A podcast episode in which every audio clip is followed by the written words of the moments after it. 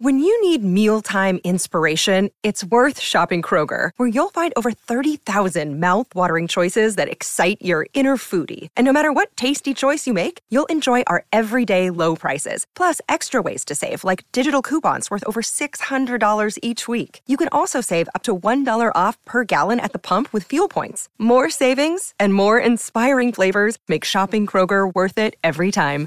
Kroger, fresh for everyone. Fuel restrictions apply. Your brain needs support, and new Olly Brainy Chews are a delightful way to take care of your cognitive health. Made with scientifically backed ingredients like Thai ginger, L-theanine, and caffeine, Brainy Chews support healthy brain function and help you find your focus, stay chill, or get energized. Be kind to your mind and get these nootropic chews at olly.com. That's O-L-L-Y.com. These statements have not been evaluated by the Food and Drug Administration. This product is not intended to diagnose, treat, cure, or prevent any disease.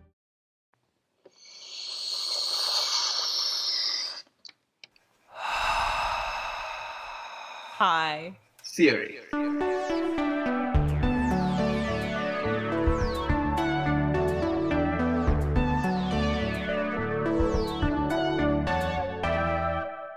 Welcome to High Theory.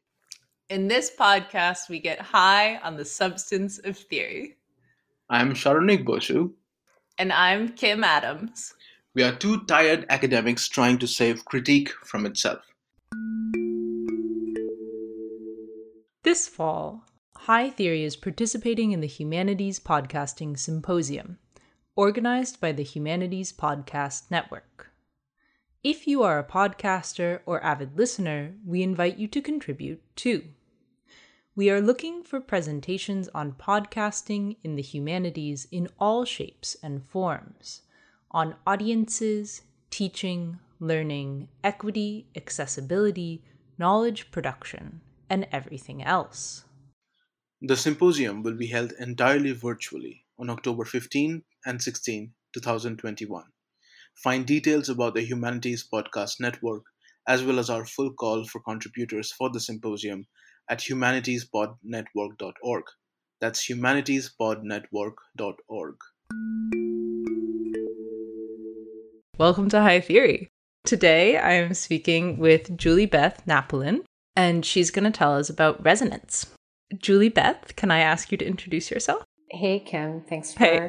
having me in this virtual space. My name is Julie Beth Napolin, and I'm a professor of digital humanities at the New School. And I'm also the author of The Fact of Resonance Modernist Acoustics in Narrative Form, a book that I published last year with Fordham.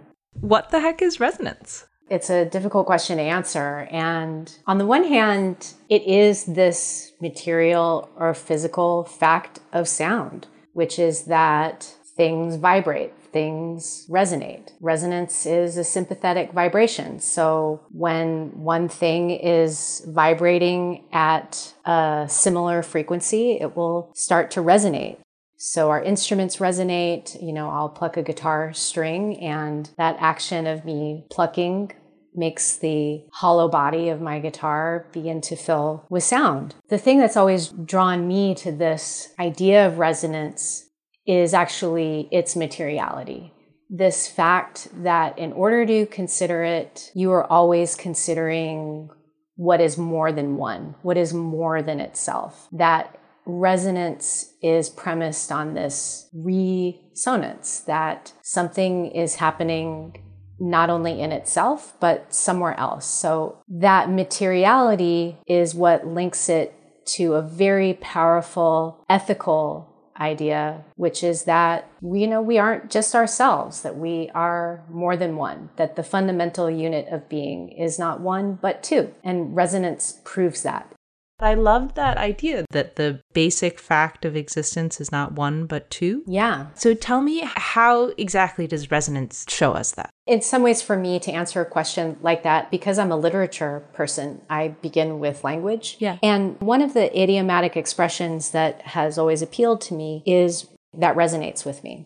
And so I started thinking about this question why is it with me and not at me or for me? And there is something about the withness of it that indicates that there's more than one existence or entity or being at play. That when you say something, my mind or myself, my body becomes a resonating chamber for that idea. And I discover in a concrete way what I didn't know that I thought or held to be true before. So you, your words have made me resonate. They've become a kind of vessel, if you will, for those words and the way I describe describe that vesseling of myself in its truth is resonance.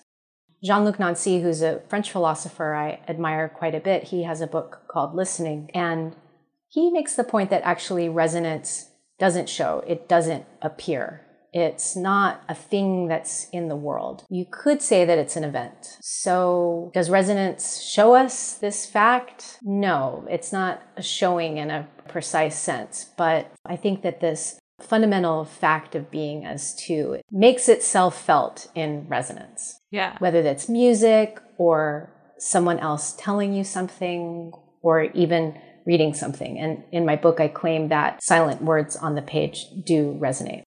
I know a lot of people who think about how words on the page evoke visual images, but mm. I feel like very rarely do people talk about words on the page evoking oral experiences. Eudora Welty, who's a Mississippi writer, mm-hmm. she has a little volume called On Writing. And she has a meditation there where she basically says, when I'm writing, there is something like a reader voice that I hear, quote unquote, in my head. It's very intimate. It's not my mother's voice. It's not even my voice, but it's intimate and it's something that I know. And it's against that voice or through that voice inwardly that she gauges the correctness of the words that she's putting on the page. And Toni Morrison talks a lot about this too in the experience of writing and reading, that there's a cacophonous experience of reading where you're hearing these voices. And it's not just voices, it's phantom sounds too. But it is true that in the history of literary criticism, and even just kind of talking about reading in a colloquial way, we've tended to privilege the image building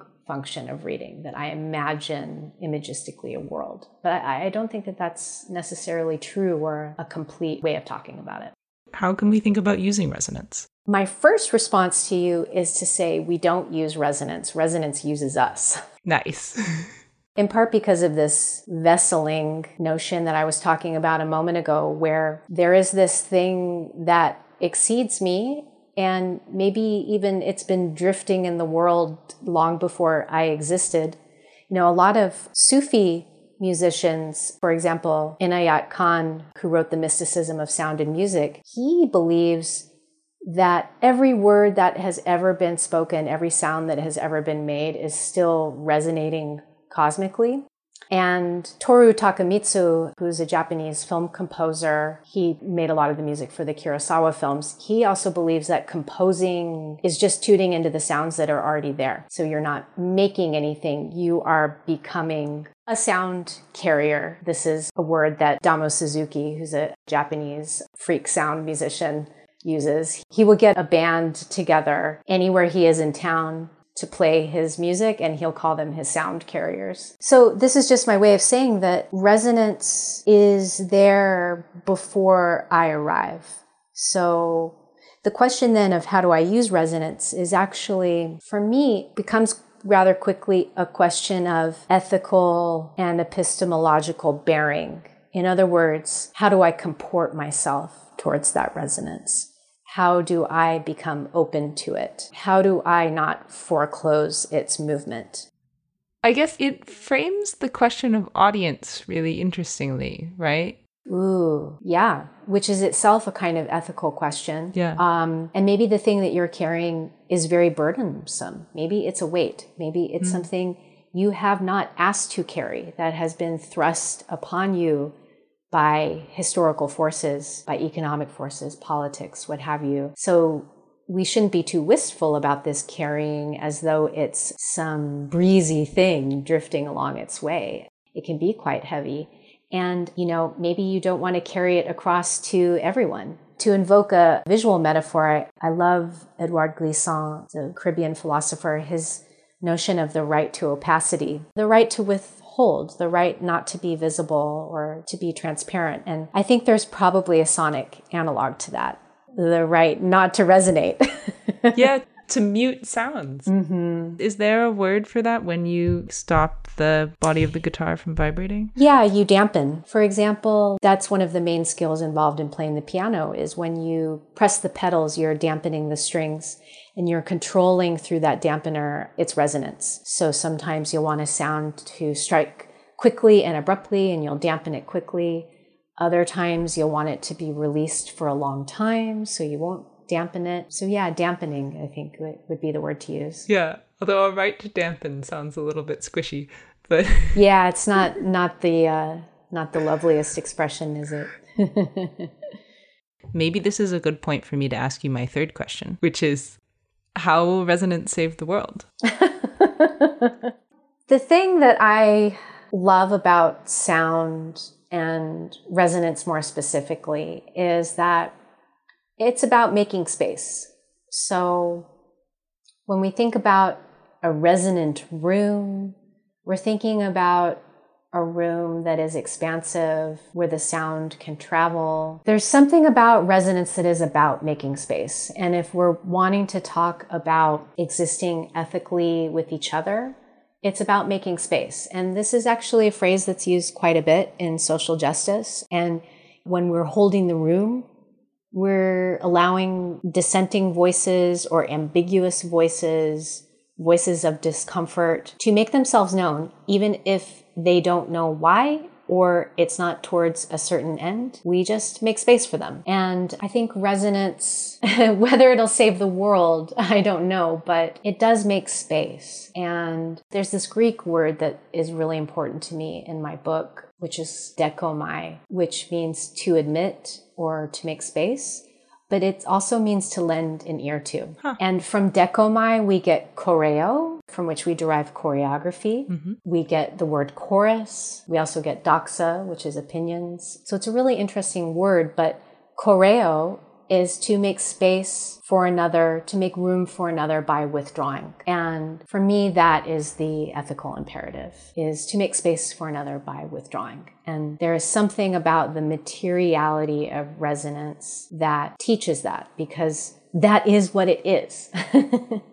so to yeah. confront it is to confront that principle of making space. Well, that sounds like that sounds like a really great note to end on, actually. thank you so much for coming and talking with us. Yeah, thank you. It was wonderful to have this chance to to speak to you. And thank you for listening to High Theory. If you like our podcast, please review and subscribe on Spotify, iTunes, Patreon, or wherever you get your podcast fix. Saronik Bosu manages our social media presence. Owen Quinn composes our theme music, and Kim Adams and Saronik Bosu edit our audio. You can also find us at hightheory.net. We hope you have a highly theoretical day.